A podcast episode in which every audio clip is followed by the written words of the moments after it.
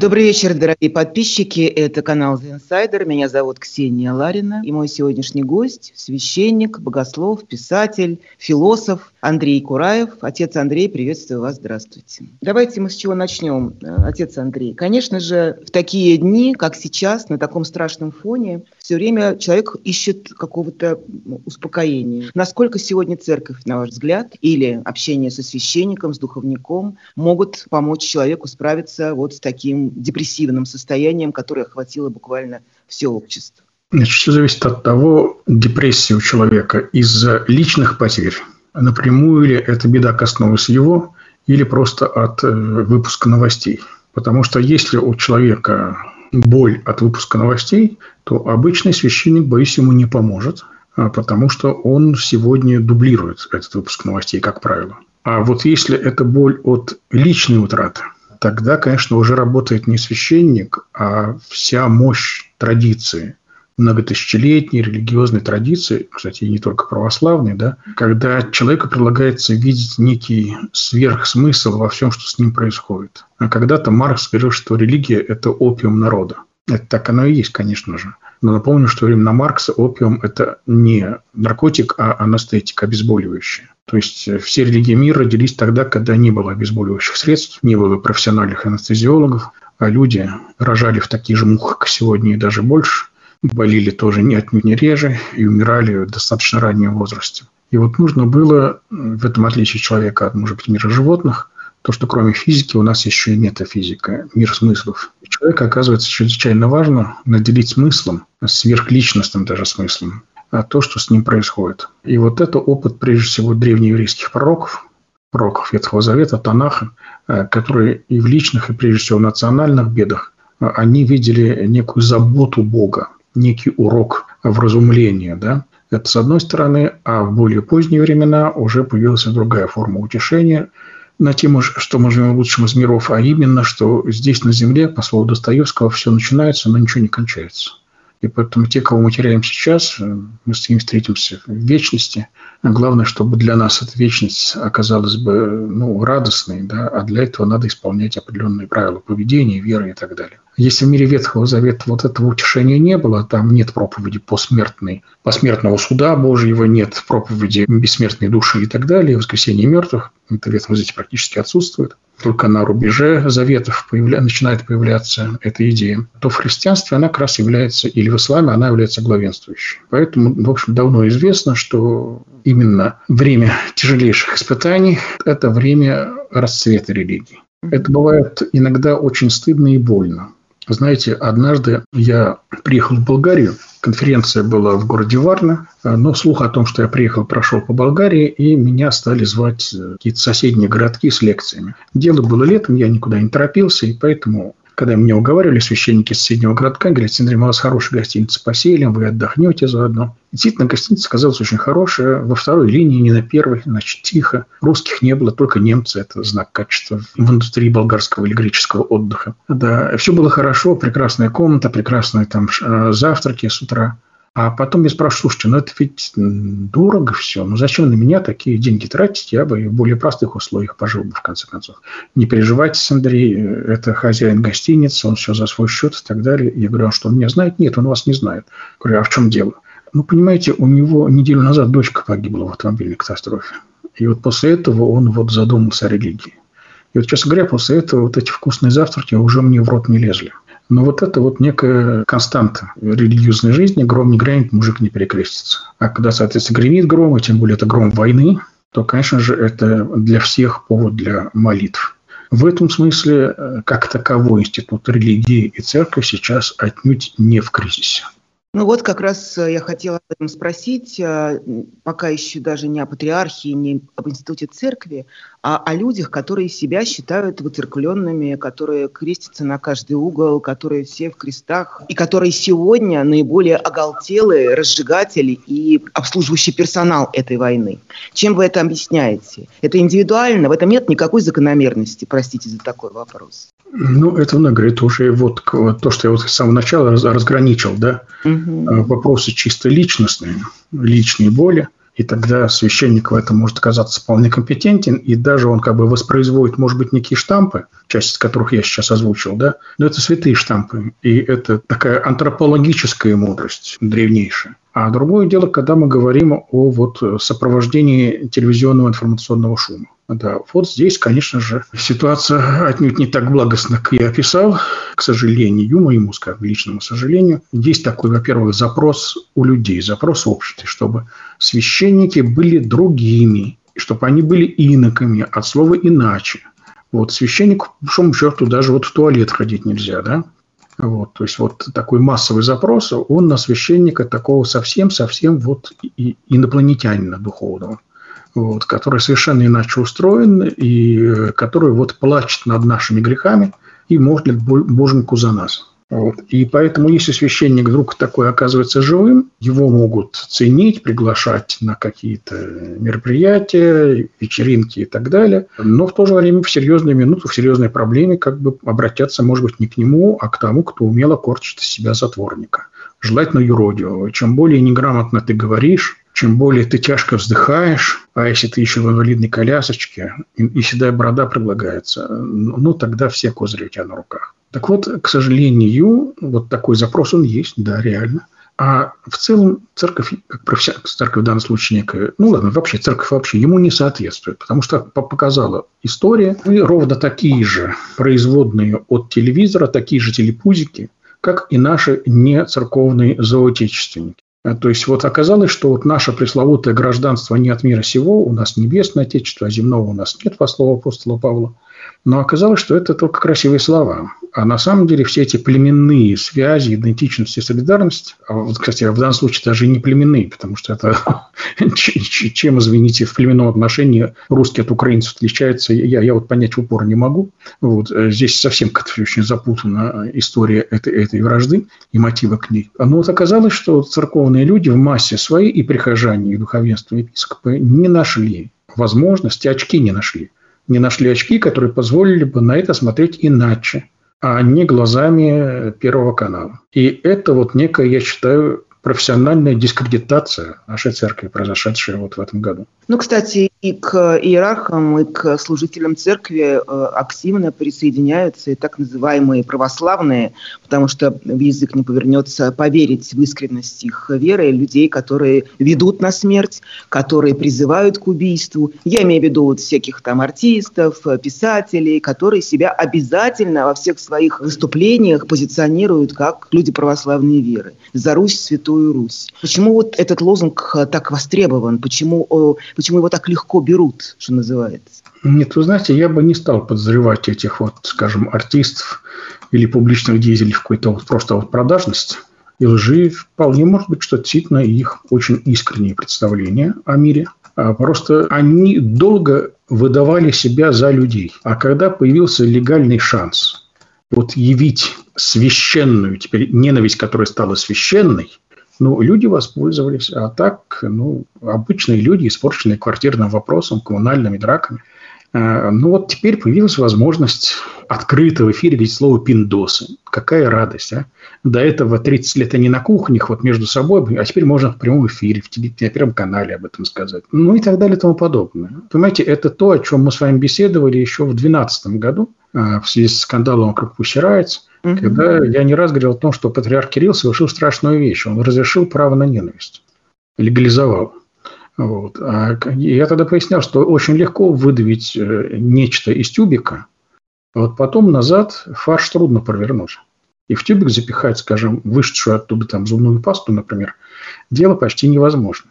И задача культуры в том, чтобы сдерживать самцов, которым каждый из нас до некоторой степени не является. Да, вот то, что называется животное начало. В этом задача культуры, религии, в частности, да, высокой религии. И тут вдруг от имени этой самой религии говорится, а ничего. А вот в некоторых случаях, скажем, за честь нашего патриарха или еще за кого-то и почему-то, вот можно ненавидеть, можно то все. Вот. И вот это вот право на священную ненависть, э, это, это печально, когда это в 21 веке начинает распространяться и оправдываться. Мы вот сейчас стали свидетелями этого. Да, я полагаю, да, на полном серьезе, что вот история эта она началась тогда, в 2012 году. Насколько для вас закономерна позиция официальной церкви и лично патриарха в отношении войны, в отношении этой спецоперации? Вы что-нибудь другого могли ожидать или, или это естественный ход событий? Я человек верующий, поэтому исключать возможность чуда я, конечно, не могу. Но в данном случае оно не случилось, не произошло все пошло по обычным путям, когда позиция епископа э, об отношении к текущим событиям жестко зависит от того, чьи танки стоят на соседней улице. Это касается и украинского епископата. Да? Как только российские, то, что называется, союзные войска освободили полностью территорию Луганской области, тут же все луганские епископы встретились с пасечником, человеком, который называется главой этой области, а раньше не встречались. Да? Тут же они поехали в Москву на встречу с патриархом Кириллом и так далее и тому подобное. Церковь всегда с той властью, которая пусть даже и временная, пусть даже и оккупационная. Церковь в смысле вот верхушка, церковная князья церкви, они каждому фюреру будут слать свои приветы. То есть не было в истории чудес, как вы говорите, а роль личности в истории церкви. Конечно же, были и другие примеры в истории церкви, но дело в том, что даже их напоминать и рассказывать не очень удобно, потому что в итоге окажется, что было три примера на 2000 лет. И на множество разных стран, да, там Византийская империя, Российское, Московское царство, древнерусские княжества, балканские государства, да. И вот на много-много из них, вот, может быть, только удастся мне припомнить, найти, например, три, не более – протеста главы церкви а, против а, главы своего государства в связи с тем, что он слишком жесток. То есть бывали протесты по чисто религиозным поводам, ах, ты понимаешь ли, ересь исповедуешь, да? Вот. А, бывали протесты по поводу церковного имущества, а вот так, чтобы сказать, что ты с людьми обращаешься не по-людски, вот это крайне-крайне редко. И также крайне редки а, случаи, когда бы лидер церкви выступил бы в качестве миротворца. То есть парочка таких случаев известна из древнерусских летописей, но там стоит учесть, что речь шла о вмешательстве в межкняжеские усобицы со стороны митрополита, который был присылаем из Константинополя. Да? То есть он от этих князей в минимальной степени зависел. И сами эти князья, они были множественны, и поэтому, опять же, зависимость митрополита от каждого из них в отдельности, она была минимальной. Вот в таких условиях э, бывали интервенции э, этих э, киевских митрополитов против вражды древнерусских князей. В позднейшие времена однозначно все политические интервенции киевских митрополитов, когда они уже жили в Москве, они имели в виду выгоды московского князя. Знаменитая история, которую даже снял фильм Павел Лунгин, Иван Грозный и митрополит Филипп. Насколько вот это вот тот самый один из трех примеров.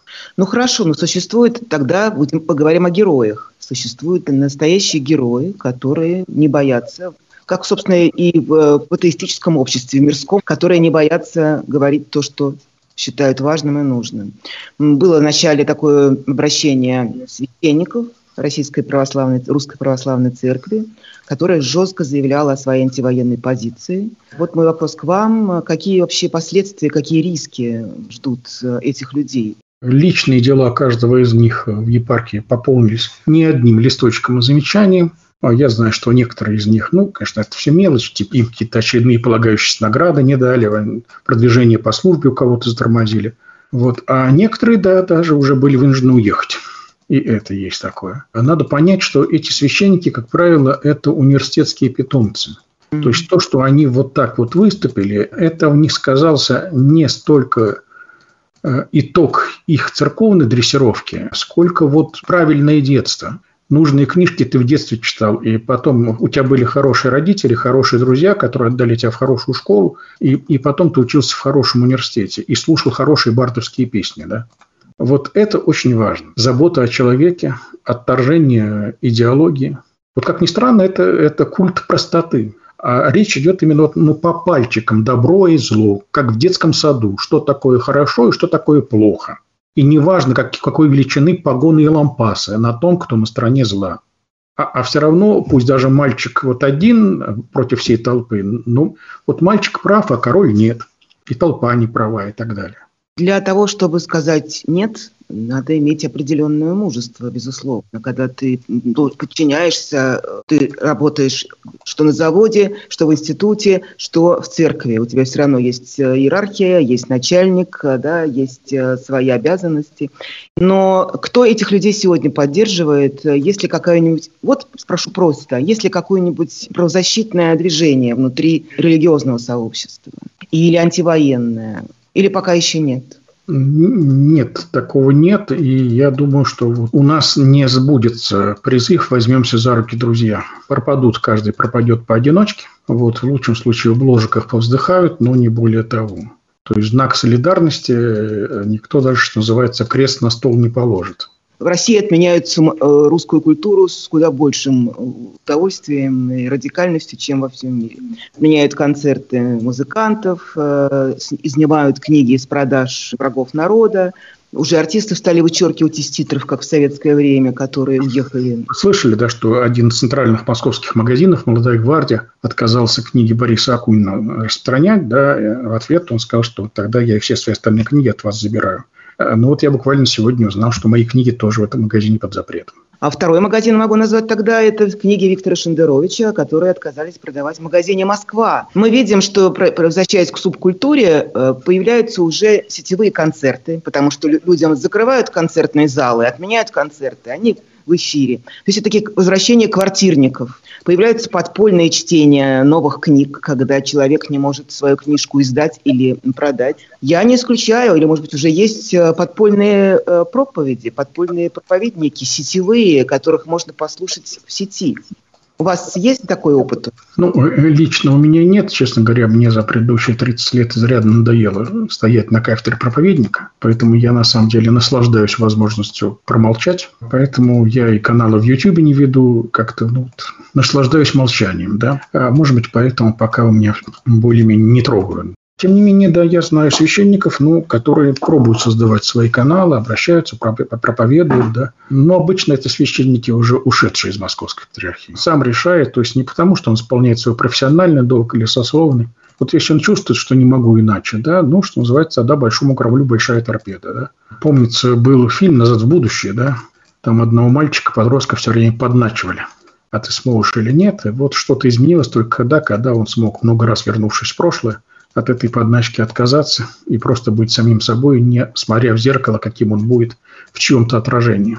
Сегодня большая дискуссия происходит в том числе и по толкованию одной из заповедей «Не убей». И я заметила, что большинство тех, кто эту войну поддерживает, эту спецоперацию из духовенства, опять же, отвечая на этот вопрос э, корреспондентов в разных эфирах э, федеральных каналов в том числе, начинают путаться в показаниях и не очень понимают, что случилось э, с этой заповедью, почему сегодня она попала в список не все так однозначно. Как вы это толкуете сегодня? Вообще на фоне войн и войны действительно не все так однозначно с этим призывом?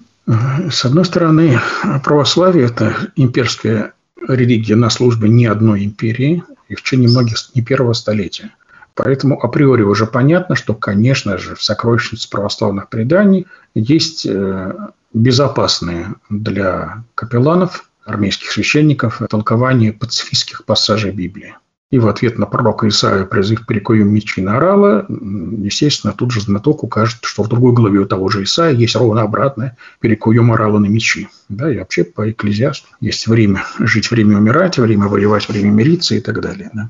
А понятно совершенно, что тот самый Ягве, который дает заповедь «не убей», он же поднимает народ Израиля на настоящие геноцидные войны и чистки против хананеев, там, филистимлян и так далее и тому подобное. Есть даже в Ветхом Завете священники, которые своей рукой убивают язычников, да, считая, что так вот и надо. И затем уже и христианские толкователи, в том числе Иоанн Златоуст, пример этого священника Финиеса, многократно приводит в своих проповедях, что да, вот эта священная ревность так и надо. На каждую цитату найдется антицитата, на каждый комментарий найдется другой комментарий, не менее авторитетный а, в нашей церковной библиотеке. А поэтому вопрос, в конце концов, все равно к совести человека, а к его личному нравственному выбору. Православие не обязывает тебе быть добровольным военным батюшкой. Ну и не обязывает быть пацифистом. Поэтому каждый выбирает для себя нужную цитату, нужную позицию, потому что, в конце концов, да, в христианском мире родилась концепция справедливой войны, а значит и несправедливой войны. Хорошо, присмотрись, что происходит. Вспомни определение агрессии, которое дала Организация Объединенных Наций. В моем блоге в журнале именно это все эти полгода висит как главный пост прикрепленный. Послушайте, что ООН говорила, и подпись Советского Союза там была, да? Вот, а потом сравните с тем, что слышите из телевизора. Вот, так что все равно это выбор человека. По каким критериям, как вы думаете, принимается решение? Если это решение действительно э, решение свободного человека, свободно мыслящего, который, как вы говорите, совершенно справедливо сам самостоятельно решает, на чьей он стороне. Знаете, я бы только к одному здесь, одно у меня предложение. Я совсем не собираюсь кого-то призывать быть мучениками. Да? Мы все помним замечательные слова. Сосед ученый Галилея был не, не глупее Галилея.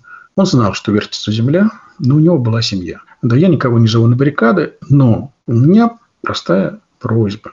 Если ты как бы вот решаешь, что тебе удобнее смолчать, ну, признайся в своей говнистости. Вот грех свой предо мной есть вину, да, вот есть слова молитвы и псалтыря, которые каждый православный каждый день вроде бы читает эти слова – но вот как бы это к числу своих грехов отнести не выпитый стаканчик молока, да, и не сокращенные молитвы, а вот этот вот самый вот эту мимикрию, зачастую совершенно бессовестную. Мимикрию из соображений личного, семейного, карьерного, бизнес-удобства и так далее. Да, это константа человеческой жизни. Большинство всегда так действовало, да, и это все очень легко можно понять, до некоторой степени оправдать, Э, но все равно, понимаете, как вот с войной. Ведь на самом деле на высоком богословском уровне в православии считается как, что война – это грех. Любая война – это грех. Любой солдат, вернувшийся с войны, самый-самый, что есть оборонительный, справедливый и так далее, отлучается от церкви на три года. Это правило Василия Великого, еще из IV века пришедшее к нам. А, потому что нельзя воевать без ненависти, а ненависть, она ранит самого ненавидящего. И вот это вот, соответственно, душа солдата сама нуждается в терапии. Терапия в христианстве – это покаяние, а чтобы у человека был повод для покаянного вздоха, вот тебе запрещают входить в храм целых три года. И ты по воскресенье, приходя в храм, стоишь на пороге и всех просишь «простите меня». Ну, такова была покаянная дисциплина в Древней Церкви. Бывают ситуации, дальше христианское богословие войны говорит, когда надо брать в руки оружие, ну, чтобы вот отстоять свою родину от воровского нападения и так далее. Вот. Но, но все равно дальше поясняется. И это грех, меньший грех, чем дезертирство. Поэтому бывает ситуация, когда человеку надо выбирать между грехом меньшим и грехом большим. Но вот точно так же и здесь. Если ты выбрал позицию молчания, аплодирования вместе с залом, аплодисменты приходящего овацию, ну хотя бы не гордись этим. Хотя про себя, так не, не в интернете, а про себя все-таки признай, что как-то нехорошо получилось-то. Разочаровал вас человек за все это время, начиная с 24 февраля? Или раньше вы ничего хорошего от человечества не ждали? Ну, Кант задолго до меня сказал, что из того кривого дерева, из которого сделан человек, нельзя выстрогать ничего прямого. И в частности, в связи с войной как раз Кант говорил о том, что для человека, естественно, человечество естественнее пребывать в состоянии войны, нежели мира. К сожалению, это так. Вы всю жизнь вели такую вот просветительскую деятельность э, и много писали и говорили, и в окружении вашем было много друзей, для которых ваше слово было важным. И вообще вы отдельный, безусловно, человек, что называется, прогрессивный. Нет ли у вас ощущения абсолютного поражения, скажем так? Я никогда не стремился миллионы за собой вести. Вот. Есть замечательные слова у Андрея Вознесенского. Выращивать каждого, а не поле, рассматривать каждого, а не лук. И поэтому, если удалось помочь кому-то одному человеку, это неплохо. Знаете, вот мы говорим об этике малых дел. Да вот есть русская поговорка, что приютить сироту все равно, что новый храм построить. Да, вот прекрасное соотношение системы ценностей, традиционная, русская, народная. Вот, э, поэтому и э, независимо от политики, я бы сказал, что практически у каждого православного монаха, я думаю, что католиков тоже касается, на совести пара десятков спасенных жизней. Э, ну, прежде всего, я понимаю, что вы, наверное, с вами согласитесь, в обычной, совершенно не всякой политике, вот обычный служит священник, монах, к нему приходят люди, как правило, это женщина, которая на граде отчаяния и развода, а он говорит, ну потерпи, там, ну хоть эти слова, да, и женщина не делает аборт, она не уходит от мужа. У них еще ребеночек там появляется. В каких-то случаях все равно семью не удается сохранить, а в каких-то удается, да, и появляются новые детишки. Вот я об этих людях вот спасенных, да. Я сейчас не о случаях, а вот удалось отговорить от самоубийства, это тоже бывает, да. И мне тоже с такими людьми доводилось беседовать. Вот. А вот прежде всего вот сохранить возможность для вот обычной семейной жизни, да. У меня нет какого-то разочарования в своем жизненном пути все-таки жизнь мне достаточно интересно сложилась. И с точки зрения даже чисто светской, я не говорю там что-то духовном высоком, но помните, как говорят в контрактах, вербующих в армию США, ты хочешь увидеть мир. Да? Вот точно, да, я, по крайней мере, значительную часть мира благодаря вот этой своей работе повидал. Это, это, даже это было интересно, да. И люди, люди, они все-таки к священнику поворачиваются наиболее человечными своими сторонами души очень радостные были открытия, когда человек снимает себе маску, маску своего чина, или маску даже буквально вот артистическую, да, и вдруг оказывается вот за этой маской человек. И это всегда очень радовало меня. Наше с вами поколение досталось э, как минимум одна война, на которой погибали наши ровесники. Это афганская, конечно. Наверняка среди ваших э, друзей юности есть такие люди, которые через это прошли. И наверняка для вас тоже это был вопрос, как человека, который душой занимается. Что происходит с человеком, который возвращается оттуда? Чего нам ждать? Кого мы увидим, когда все это кончится? Когда покалеченные морально и физически молодые люди вернутся с этой войны? Ну, вы знаете, нет, все-таки все 80-е годы от звонка до звонка я провел на студенческой скамье. Сначала в университете, потом в семинарии. Поэтому напрямую напрямую это не касалось меня и моего окружения однокурсников. Да? 90-е годы э, они показали всю сложность этой тематики, когда пресловутые ветераны Афгана, они стали, не, далеко не все, естественно, далеко-далеко не все, но некоторые из их объединений стали просто и крышей для не очень легального бизнеса. Бандитами. Чтобы сказать, что военный опыт, он, безусловно, порождает людей кристальной совести, никак это человеческая история никогда не давала таких оснований так считать. Поэтому, может быть, и где-то недалеко от армии и нужны какие-нибудь схимники, которые бы эти погонщики ордена сдирали бы, и человека вновь делали бы голеньким перед лицом Бога, вечности перед лицом его совести и Евангелия. Да?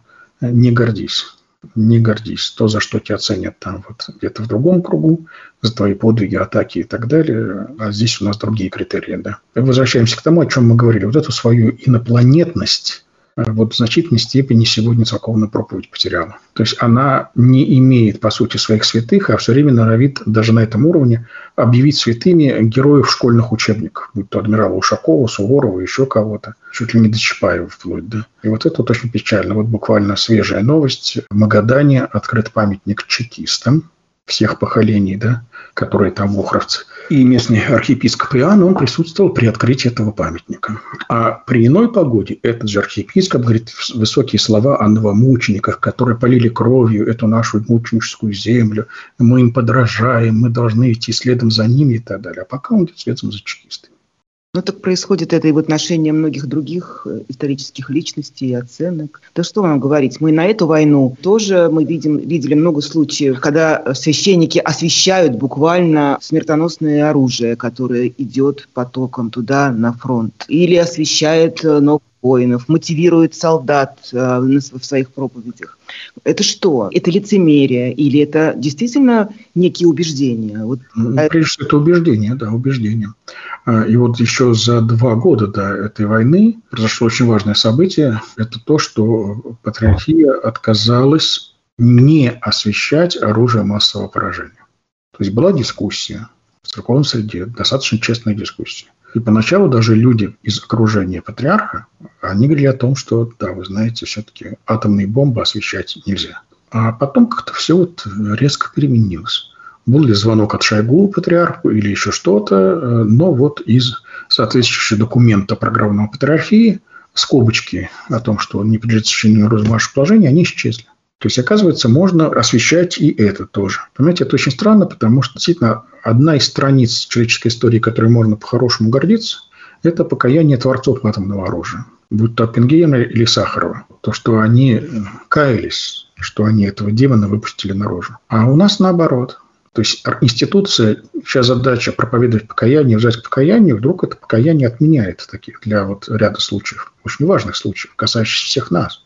А очень важный пример – это история с Калашниковым, изобретателем автомата знаменитого. У него тоже что-то на сердце зашевелилось в последние годы его жизни, и он написал патриарху письмо, патриарху Кириллу.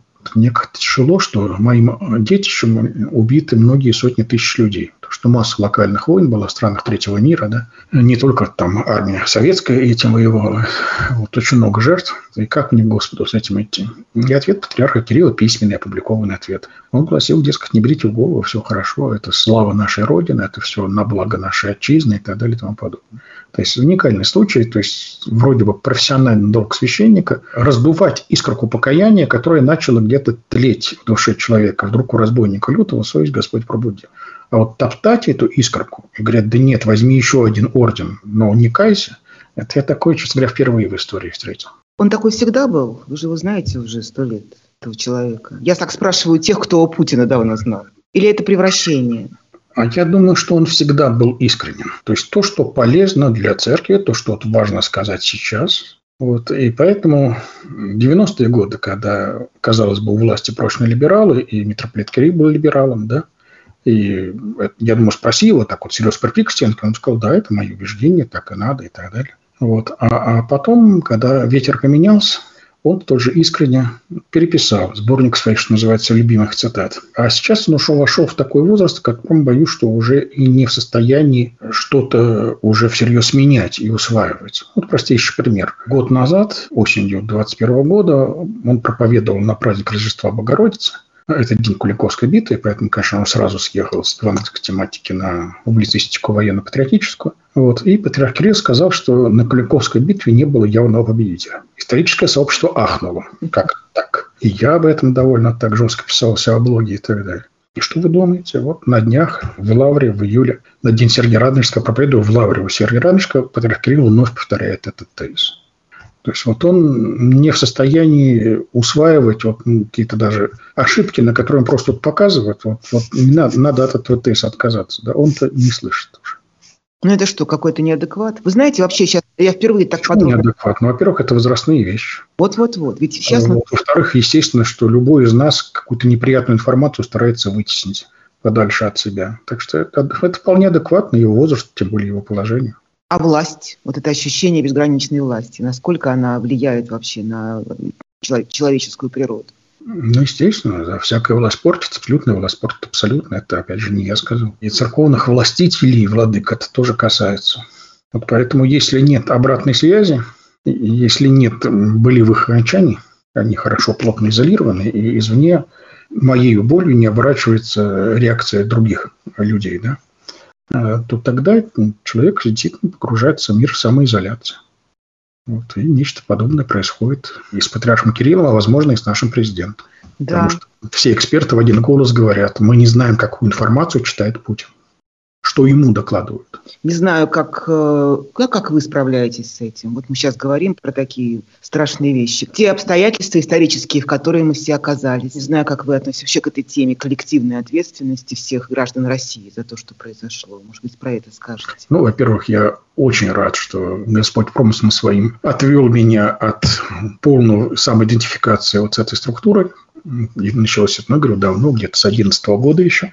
Вот, э, поэтому так вот потихонечку, да, собаки хвост по частям отрубали, э, но тем не менее, я рад, что мой хвостик больше не в том капкане. А второе, мой всегдашний вкус к истории, в том числе военной истории, он показывает, что ничего необычного не происходит. Да, действительно, Кант прав. Война – это обычное состояние и для всего человечества, и для России. Другое дело, что очень горько осознавать. Каждый из нас, конечно, льстит самому себе, своему поколению, своей эпохе. Казалось бы, мы-то такие глупости делать не будем. Но оказывается, не так. По большому счету, скажем, говорит господин Арестович, что на Украине рождается цивилизация будущего. Я говорю, да как это так? Там сталкивается идея дикого национализма на уровне 19 века с идеей империи на уровне 18 века. Что в этом должно быть будущем, я совершенно не понимаю. То есть победу любой из их идеологий – это кошмар, на самом деле, для всех, кто будет ею искалечен. Ну, но, ну, говорит, это обычно, да. Пели же мы песенку насчет след за, как кто его пел-то там, Певец был такой знаменитый патриот в начале, убитый да, в начале 90, 90-х годов. Тальков, да, век золотой Екатерины, когда там мирили там грозной доблестью штыков, мирили врагов, там наши полки, век золотой Екатерины. Ну вот получили, попробовали вот эту поступь екатеринских полков по тем же местам провести, тоже помирить. Только есть разница, те полки шли по дикому полю, приобретая Новороссию. А здесь это дикое поле, оно уже совсем не дикое, и приходится сносить жилые дома, театры, школы и так далее. И человеческие жизни, к сожалению, что страшнее всего. Ну, в общем, поэтому здесь, с одной стороны, вот такая... Э, просто в 21 веке, ну, не хотелось бы видеть вот людей и целые огромные сообщества, для которых целых два столетия, что наиболее интересного, необычного, творческого развития человечества, а прошли мимо них. То есть научились лучше только топоры заострять, да, и пушки более дальнобойные делать. А в смысле этики ничего не произошло, никаких сдвигов. Вот это печально, как понимаете, опять же, это ставит вопрос о нашей с вами профессиональной годности. Да? То есть мы же профессиональные коммуникаторы, люди, напоминающие людям о том, что значит быть человеком. И вот оказывается, вот нам предъявлена красная, желтая карточка, как минимум. Неполное служебное соответствие. Не слышат нас. Ну вот поэтому я и говорю про поражение. Значит, все равно здесь есть, э, не справились. И это ощущение, оно присутствует во многих людях, которые вот э, считаются лидерами мнений во многом, люди мыслящие, критически мыслящие, свободные, в конце концов, в своих высказываниях. Это и так, и не так, потому что история – это штука долгая. И проигрыш наш с вами, нашего поколения означает, что это, это проигрыш окончательный ну, скажем, был русский философский проход. Но прошло 70 лет, и все эти сборники, вехи из глубины и так далее, они снова зазвучали, и снова оказались востребованы. Эти книги, эти имена и прочее. Я сейчас не буду ставить вопрос о том, а нет ли их вины, в том числе в том, что сегодня происходит, потому что это вопрос сложный и горький, на самом деле, тоже. Но точно так же, да, со временем что-то сохранится. Культура редко начинает расти из гранита. Она как газончик, который, конечно, срезается, сгорает, ну, даже в степи после степного пожара начинается новая жизнь, или же вспомним пожары в лесах Австралии, да, где, как мы знаем, некоторые деревья просто не могут плодоносить, пока не сгорят. То есть сначала пожар должен обжечь их скорлупу, их семян, их желудей, грубо говоря, чтобы оттуда семечко выпало. Так что поэтому вспоминаю слова Марины Цветаевой «Солдаты до неба один шаг, законом зерна в землю». Зерно, если не упадет, не умрет, то и не оживет. Так что здесь поэтому поражения, они бывают не окончательные. Надо уметь писать в стол. Это то, что умели и советские писатели делать. Рукописи, конечно, горят, да. Я с этой фразой волна не соглашусь. Масса рукописей исчезла в истории человечества, прекрасных рукописей, в том числе священных частей, которые могли послание апостола Павла некоторые там и так далее. Множество первых Евангелий исчезло, да, и в последующей культуре тоже. Вот. Но, тем не менее, все-таки то, что не все сгорает, не все письменные столы сгорают, иногда какие-то рукописи удается где-то сохранить, и потом их случайно обнаруживают. Те, кому это интересно по-настоящему, по-человечески. Вот, поэтому делай то, что ты должен, и будь что будет. Ну что, у нас прекрасная кода для нашего такого вечернего разговора с Андреем Кураевым. Отец Андрей, благодарю вас за то, что нашли время. Спасибо вам огромное. Хорошо, спасибо. Да, всего доброго всем.